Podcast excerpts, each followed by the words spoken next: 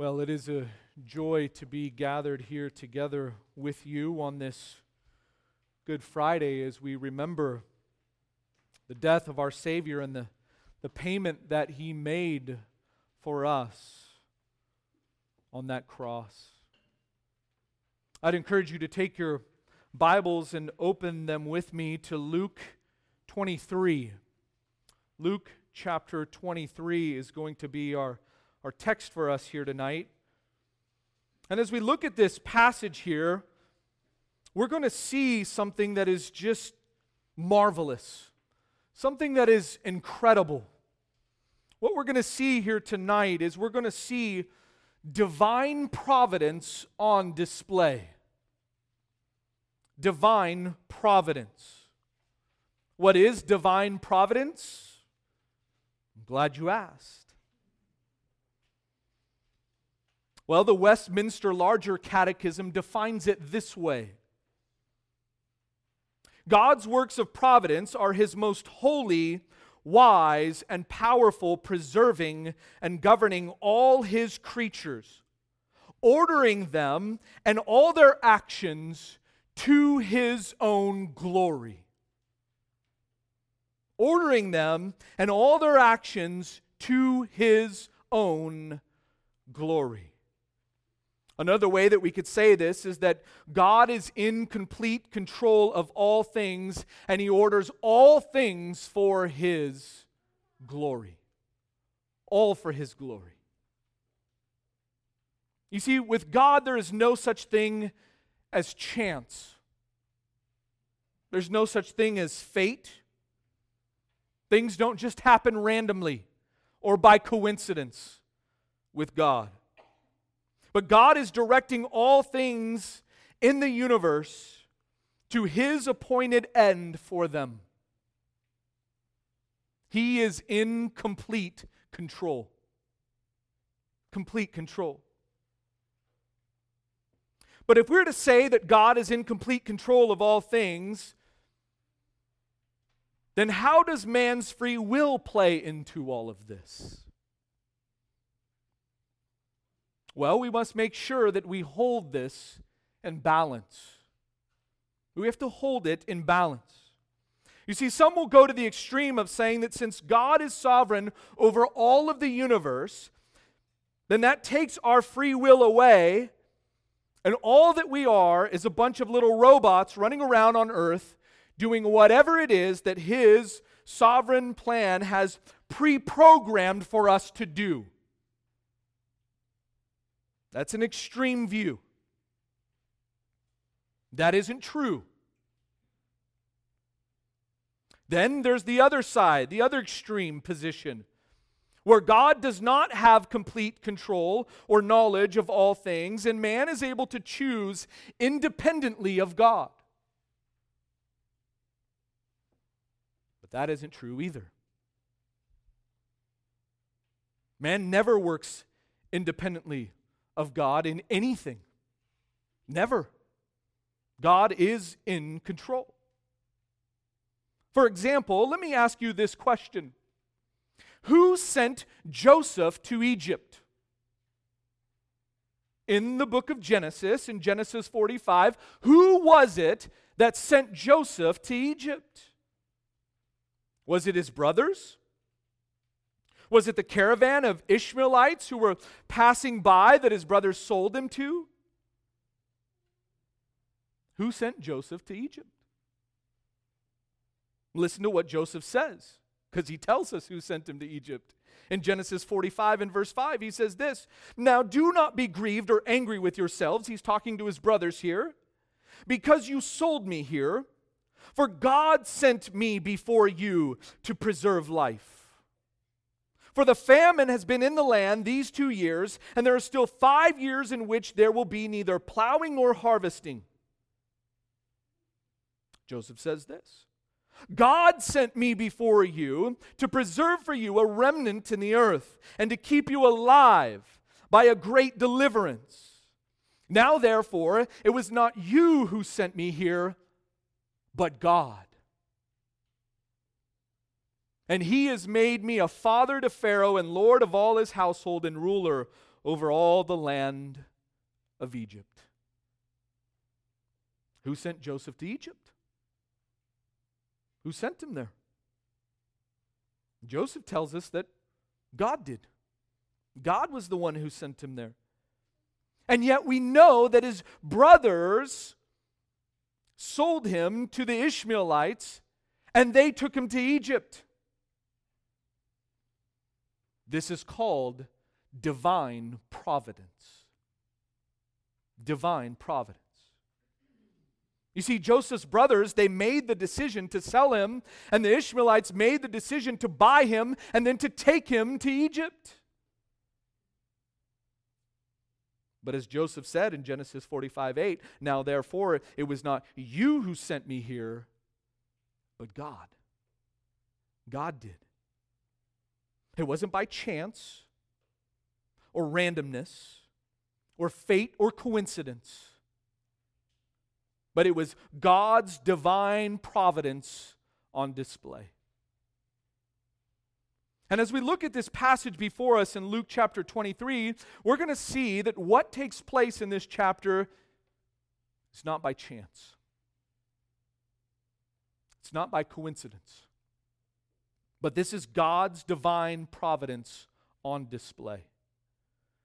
And as we work our way through this passage, not in great details, but just giving an overview of it here for you tonight, we're going to see three instances in which divine providence is on display. Luke chapter 23, beginning in verse 13. Follow along as I read our passage for us. Luke 23 and verse 13. Luke tells us this Pilate summoned the chief priests and the rulers and the people and said to them, You brought this man to me as one who incites the people to rebellion. And behold, having examined him before you, I have found no guilt in this man regarding the charges which you make against him. No, nor has Herod, for he sent him back to us. And behold, nothing deserving death has been done by him. Therefore, I will punish him and release him. Now he was obliged to release to them at the feast one prisoner. But they cried out all together, saying, Away with this man and release for us Barabbas. He was one who had been thrown into prison for an insurrection made in the city and for murder. Pilate, wanting to release Jesus, addressed them again, but they kept on calling out, saying, Crucify, crucify him. And he said to them the third time, Why? What evil has this man done? I have found in him no guilt demanding death. Therefore, I will punish him and release him. But they were insistent with loud voices, asking that he be crucified. And their voices began to prevail. And Pilate pronounced sentence that their demand be granted. And he released the man they were asking for who had been thrown into prison for insurrection and murder, but he delivered Jesus to their will. This is divine providence. Divine providence on display for us. And as we look at these verses here, verses 13 through 25, we're going to see our first point here tonight. Point number one God's providence in a trial. God's providence in a trial. Now, if we were to look at the, the different phases of Jesus' trial, from when he was originally arrested to when he went to the cross, there are essentially six different trials in which Jesus went through. From the arrest to the cross, there are six different trials throughout the night and in the early morning. Three of those trials were religious trials before the Jewish leaders. But since the Jews didn't have the authority to sentence someone to death, because only Rome could do that, they have to get the Romans involved. They've got to get Rome involved in this. And so there are three more civil trials in which Jesus has to go through one before Pilate, then one before Herod, and then another one again before Pilate, three different trials, civil trials, before Rome, because they have the authority to crucify and to put someone to death. And as we see here before us in verse 13, this is that final trial. The final trial before Pilate. This is the sixth trial. Jesus had come back from a trial before Herod, in which Herod did not find him deserving of death. And now Jesus is standing here before Pilate. But notice in verse 13 that there are others that are with him. Notice what Luke tells us there in verse 13. He says, Pilate summoned the chief priests and the rulers. Who are they? They are the Jewish religious leaders. Notice who else is there with them. It says, the people. You also have the people who are there with them. Who are they? Well, these are the Jewish people who were hailing Jesus as king a few days earlier when he came into Jerusalem riding on a donkey and they were shouting, Hosanna! Blessed is he who comes in the name of the Lord. These are the same people, the Jewish people. And Pilate has all of them now before him. John tells us it's about 6 a.m., 6 in the morning, is when this sixth trial is taking place. But you see, Pilate wasn't a Jew. Pilate wasn't Jewish. He was the governor of Judea who represented Rome. That was his job, that was his title. He was the governor. And really, his job as the governor was to make sure that there was peace in Jerusalem because he knew that if things got out of control, the word would get back to Caesar and he would lose his job. It wouldn't go well for Pilate. So, Pilate, this man, as the governor, he just wants peace in Jerusalem. That's his goal. That's what he's after. He wants to make sure that there is peace here in this land. But he has this angry mob in front of him who want Jesus dead. They want him dead. But Pilate has continued to find no fault in Jesus. He finds no fault. In fact, look back at verse 4 in Luke 23. Notice what it says there. Pilate says there, Pilate, it says, Pilate said to the chief priests and the crowds, I find no guilt in this man. Pilate says, I, I don't find anything wrong with this man. You are claiming that this man is deserving of death, and I find nothing wrong with him. He's an innocent man. That verse there, verse 4, is the first trial before Pilate where he finds no fault in Jesus. Then notice what it says in verse 7. In verse 7, and when he learned that he belonged to Herod's jurisdiction, he sent him to Herod, who himself also was in Jerusalem at this time. Herod just so happened to be in Jerusalem at this time because he was there celebrating the Passover. Herod who had jurisdiction over Galilee. And Pilate finds out that Jesus is a man from Galilee and he says, Oh, well, I know who the ruler of that jurisdiction is. Why don't you go and see him? Because I don't find anything wrong with you. Send him to Herod. And off he goes. But Herod doesn't find any guilt in Jesus that's deserving of death. And so instead of condemning Jesus to death, he treats Jesus with contempt and mocks Jesus and puts a robe on him, mocking him for being a king. Mocks him. And then he sends him back to Pilate. We see this in verse 11. He sends him back to Pilate. Then in verse 14, Pilate says again that he finds no guilt in this man. Jesus then arrives back at Pilate after Pilate has already sent him over to Herod. Herod then sends him back to Pilate, and here he is standing in front of Pilate again. And Pilate says, I find nothing wrong with this man. There's no guilt in him. In fact, if you were to put all the Gospels together, you would see that Pilate says six different times that he finds no fault in Jesus. Six different times. Pilate, even according to Matthew, has his wife telling him that Jesus was innocent. His wife sends him word. She suffers greatly in a dream the night before, and she sends word to Pilate, and she tells Pilate, Have nothing to do with that righteous man.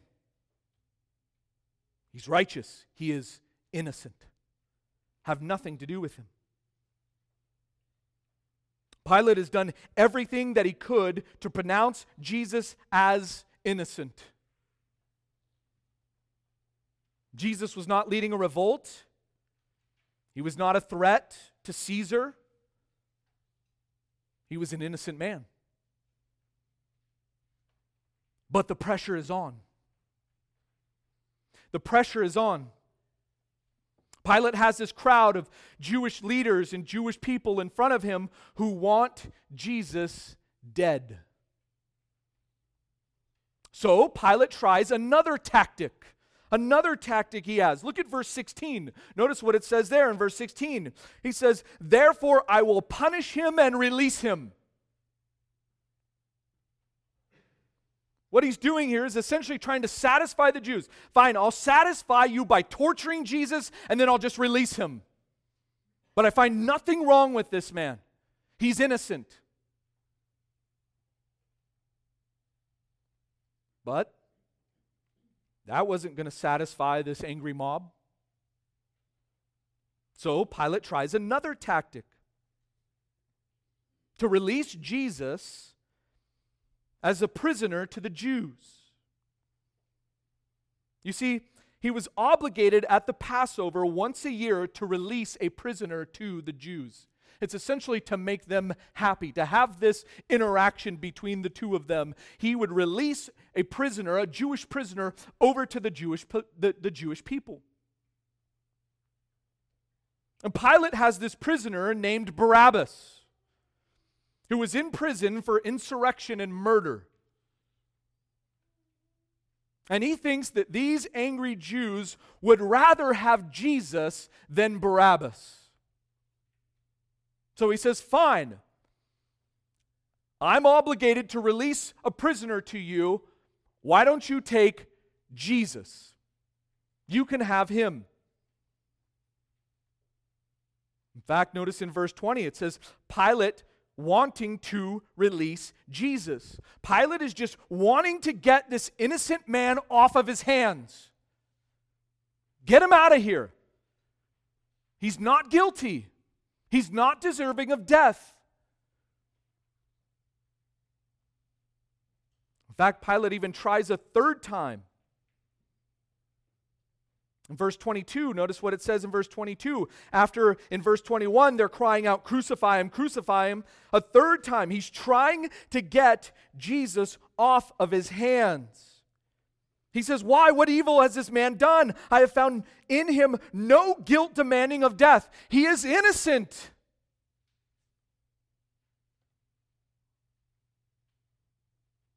Pilate keeps insisting that Jesus is innocent, and then he finds no guilt demanding of the death of Jesus. And so he tries again to tell them that he will just punish Jesus and release him. Notice he says that there at the end of verse 22. Therefore, I will punish him and release him. Look, I'll just torture the guy and then I'll release him to you. But I find nothing in this man that's deserving of death. He's an innocent man. But let me ask you why did Jesus come to earth? Why did he come to this earth? He came to die for our sins. He came to die for our sins. He came to be the sacrifice for sinners like you and I. In fact, listen to Mark 10:45. Jesus says, "For even the Son of Man did not come to be served, but to serve and to give his life as a ransom for many." Mark 8:31, Jesus began to teach his disciples that he must suffer many things and be rejected by the elders and the chief priests and the scribes and be killed. And after 3 days rise again.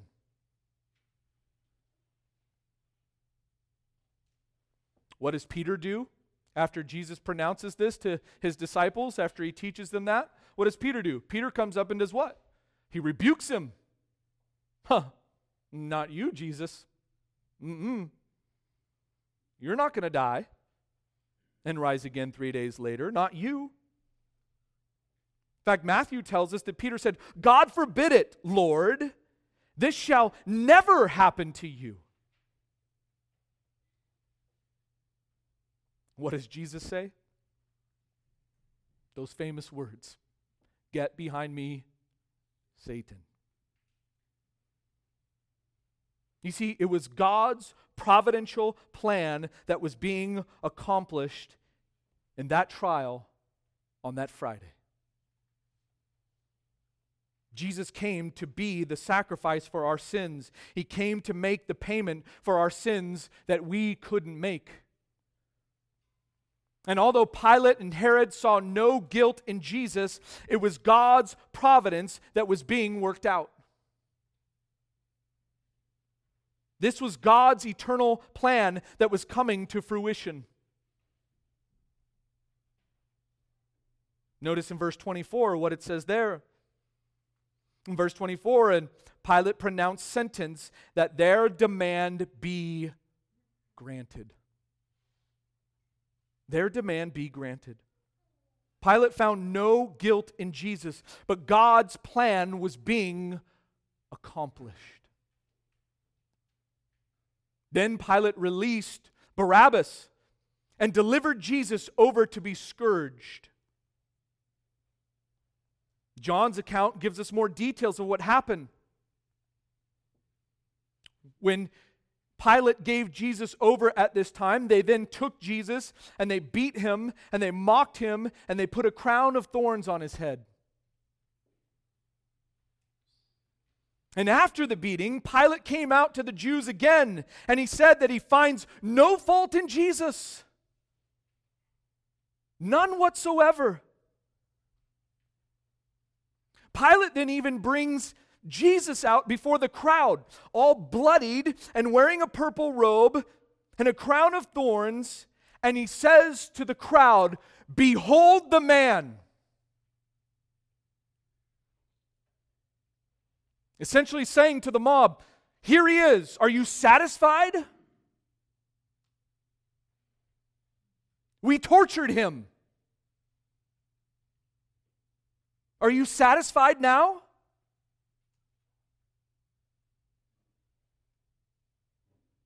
But they just kept yelling out, Crucify him, crucify him.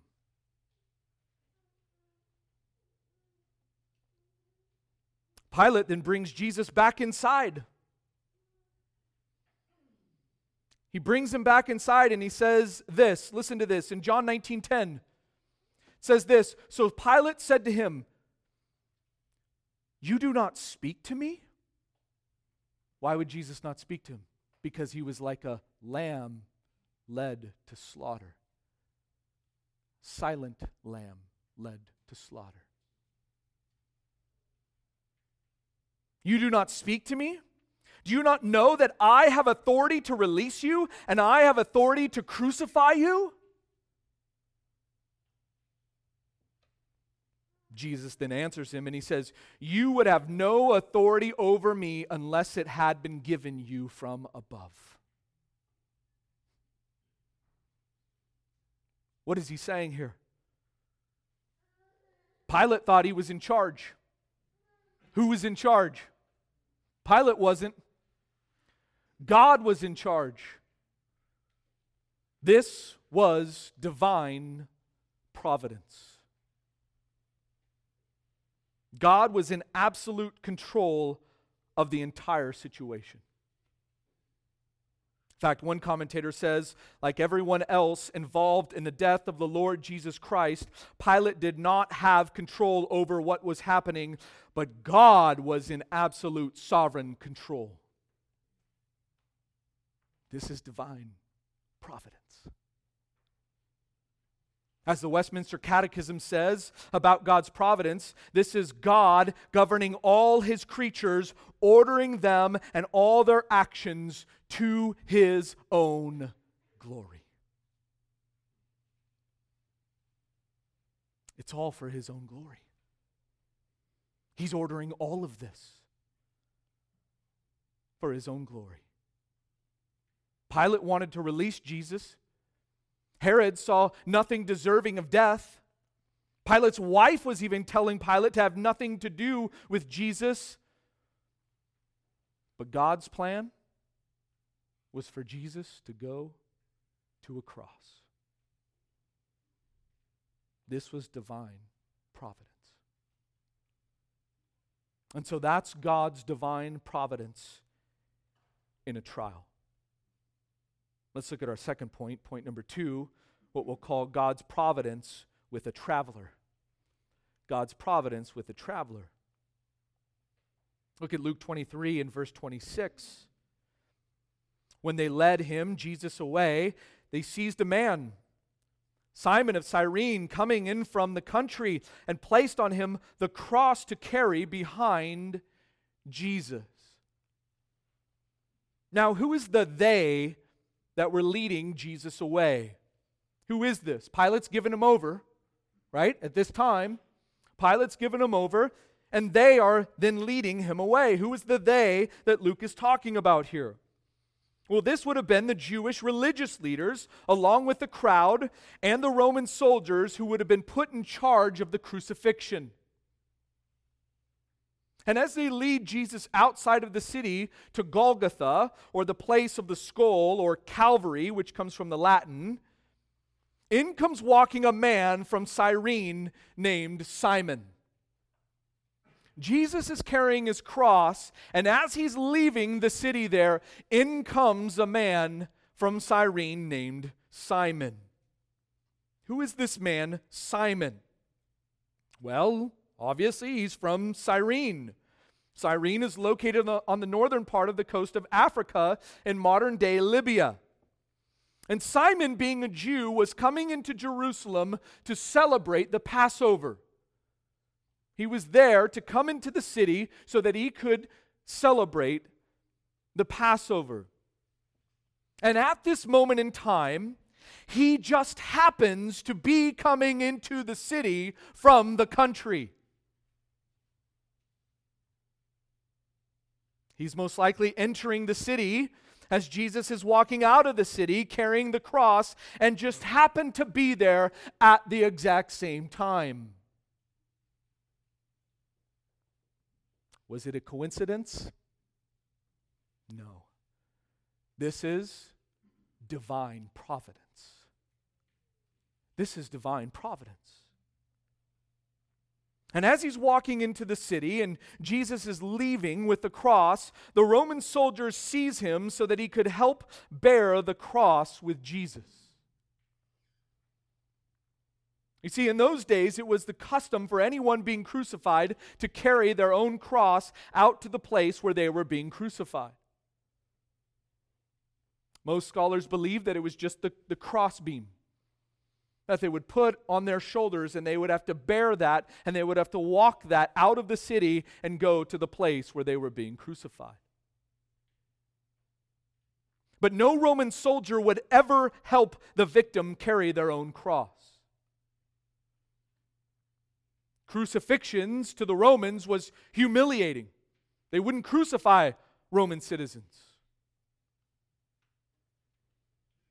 They wouldn't even touch their cross as they're bearing it. Struggling. Think about this. Jesus has just been beaten, whipped, the crown of thorns put on his head, spit on, mocked all of that has already taken place, and then they put the cross on his back and have him walk it out of the city to the place where he's going to be crucified. But no Roman soldier would ever help carry that cross.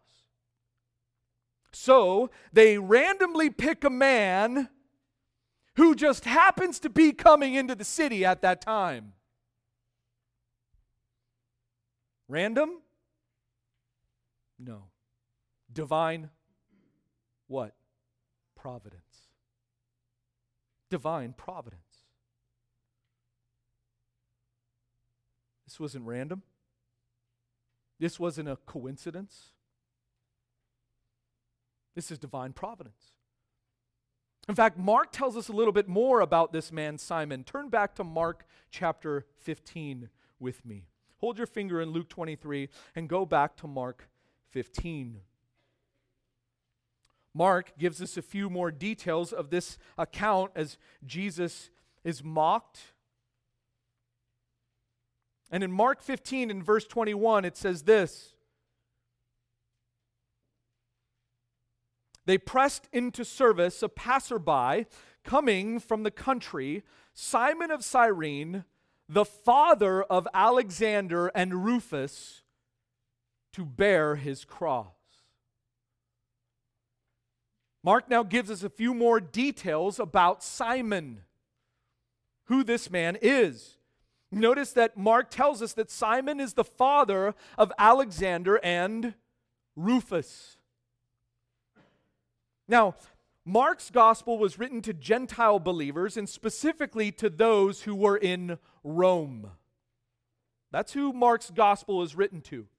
Gentile believers, specifically those who were in Rome. Mark is writing through Peter. Peter's this is Peter's gospel here, the gospel of Mark. Mark gives us these details about Simon being the father of Alexander and Rufus. Why is that important? Turn over to Romans 16. Romans chapter 16. This is Paul's final greeting to the Romans as he comes to the end of his letter to the Romans. And in Romans 16, notice what Paul says in verse 13. Paul says this, Romans 16 13. He says, Greet Rufus, a choice man in the Lord, also his mother and mine. Who is this man, Rufus? This is Simon's son. Simon's son, the man who bore the cross with Jesus. His son is in the church at Rome, which means he is saved. Rufus is a believer in Christ. He's a, a member of the church there at Rome. Also, his mother, as well, who is Simon's wife, who was so close with Paul that she became like a mother to him. Paul was close with this family here. How was it that Simon's son, Rufus, came to know Christ? Because his father met Christ on that Good Friday. When Jesus was walking out of the city to die as the sacrifice for sinners like him, Rufus became a believer because his father Simon met Jesus. Was it a coincidence that Simon just happened to be walking into the city that day? No. This is what? Divine providence. This is divine providence. Eventually, the gospel made its way back to Cyrene, where Simon was from, and a church has started there. That church then became a sending church where missionaries were sent out to preach the gospel. In fact, in Acts 11:20 it says this, but there were some of them, men of Cyprus and Cyrene, who came to Antioch and began speaking to the Greeks also, preaching the Lord Jesus. Men from Cyrene, where Simon was from. They go to Antioch and they begin preaching the gospel there. In fact, one of their men, Lucius of Cyrene, he became a pastor in the church at Antioch, where Paul and Barnabas were sent out as missionaries. God used that church at Cyrene in a great way to spread the gospel.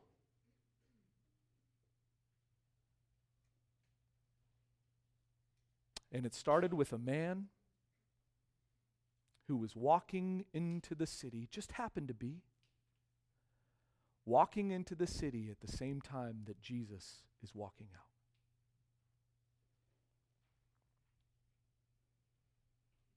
Was this a coincidence? What happened on this Good Friday? Was that a coincidence?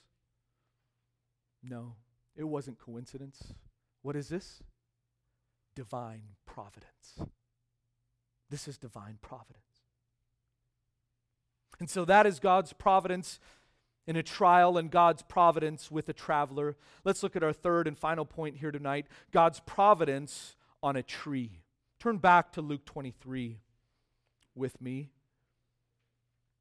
And we're going to look at God's providence on a tree. Luke 23, and look at verse 33. Notice what it says there.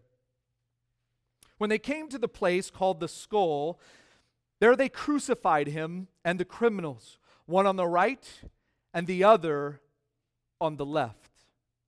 Now, go down to verse 44 and look at what it says there in verse 44. It was now about the sixth hour, and darkness fell over the whole land until the ninth hour, because the sun was obscured, and the veil of the temple was torn in two. And Jesus, crying out with a loud voice, said, Father, into your hands I commit my spirit.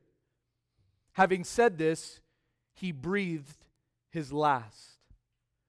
Now, when the centurion saw what had happened, he began praising God, saying, Notice what he says Certainly this man was innocent.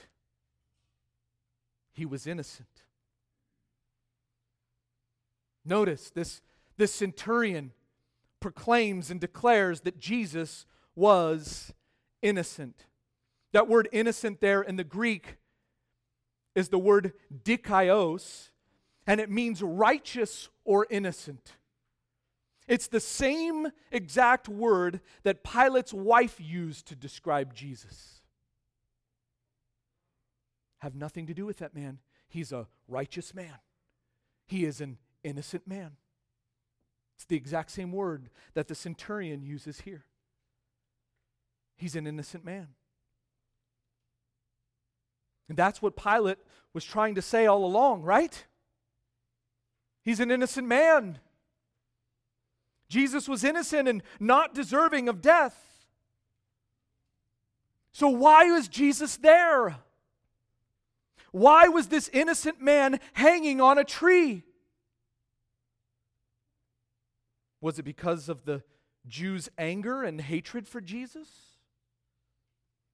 Was it because Barabbas was released and Jesus was taking his place? Was it because Pilate gave into the pressures of the angry mob?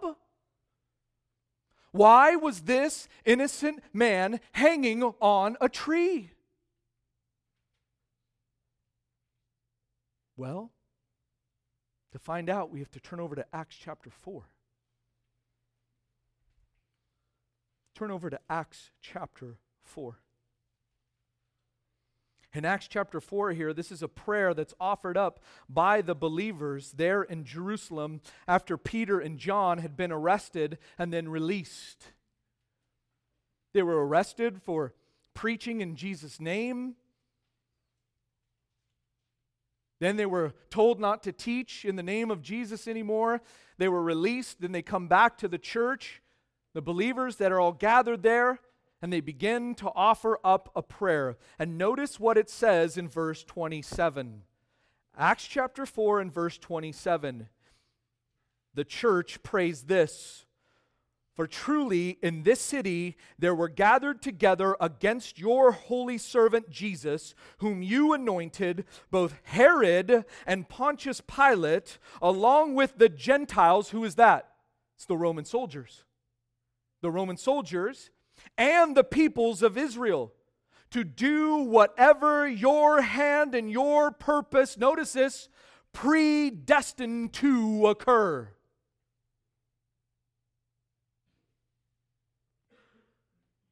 Why was Jesus on that tree on that Good Friday?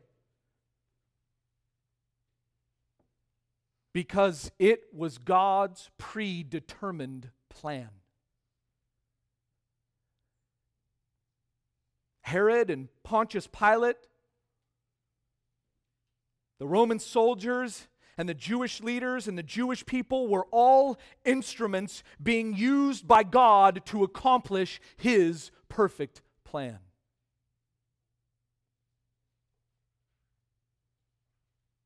That's all they were instruments in the hand of God being used to accomplish God's predetermined plan. Were they guilty for what they had done? Yes, they were. They were guilty. They weren't robots. They were guilty of every decision they made and every action they took. Guilty. But what they were doing was accomplishing God's perfect plan of redemption In fact, one commentator says at the merely human level, Jesus' death was owing to a wicked king, an expedient governor, and brutal soldiers, and a bloodthirsty mob. But they were all acting in accord with a perfectly wise, just, and gracious providence.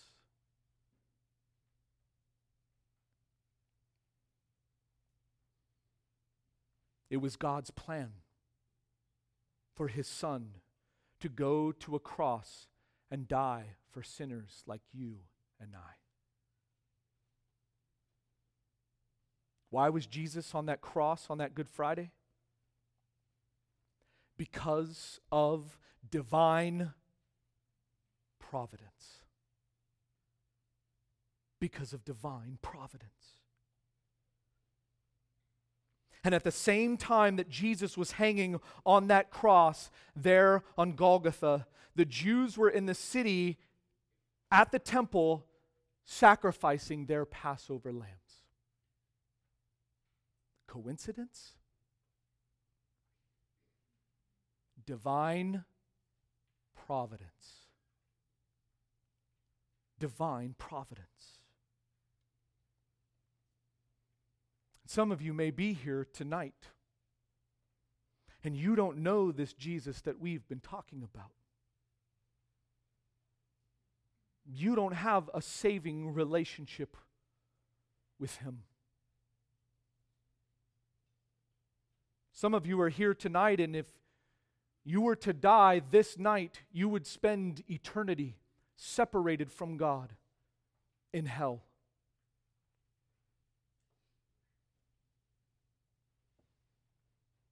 I'm here to tell you, you're not here by chance. This is divine providence. And God wants you to hear the good news, the best news that anyone could ever hear, the message of the gospel. Because you see, your sin has separated you from a holy and righteous God. And because of that sin, if you were to die separated from Him, you would spend eternity in hell under the wrath of God. But Jesus came and He lived a perfect life. And then He willingly went to a cross to be the sacrifice for your sin.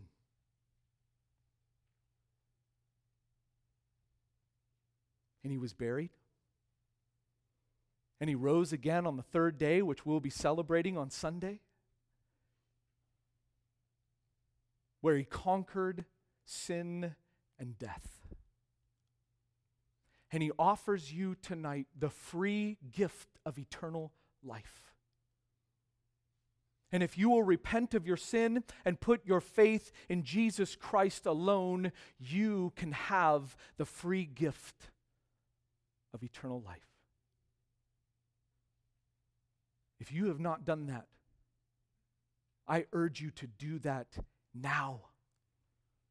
Call out to God, beg for mercy, ask Him to save you. Turn from your sin and trust in Him alone, and He will save you because He's a saving God. You're not here tonight by coincidence. You're here tonight by divine providence. Let's pray. Father, we thank you for your perfect plan. A plan that no one could ever think up, a plan that no one could ever accomplish. But it's a perfect plan because it's your plan that you have had from eternity past. A plan to save us from our sins. We thank you for divine providence. That even when Pilate and Herod and Pilate's wife were saying that Jesus was innocent, they were still being used by you to fulfill your perfect plan. And we thank you for Jesus, your Son, who came to this earth to die on a cross for our sins, to make the payment for us, a payment that none of us could pay. We thank you that as he hung there on that cross, that he bore your wrath in our place And Father, we know that all who turn from their sin and place their faith in Jesus Christ alone will never endure your wrath. But we are covered by the blood of Jesus. Oh, Father, we thank you for that perfect sacrifice on that Good Friday. And we thank you for divine providence that was playing out so that we could be saved from our sins. Help us to leave from this place here tonight remembering what you have done for us. It's all by your grace, it's all by your mercy. None of us deserve it. But we thank you for the payment that you made, for the work that you accomplished, for the perfect substitutionary atonement of your Son who died on a cross for us. Help us to worship you, to serve you, to honor you, to praise you, to bring glory to your name and your name alone. We thank you for Jesus. We pray all of this in his name. Amen.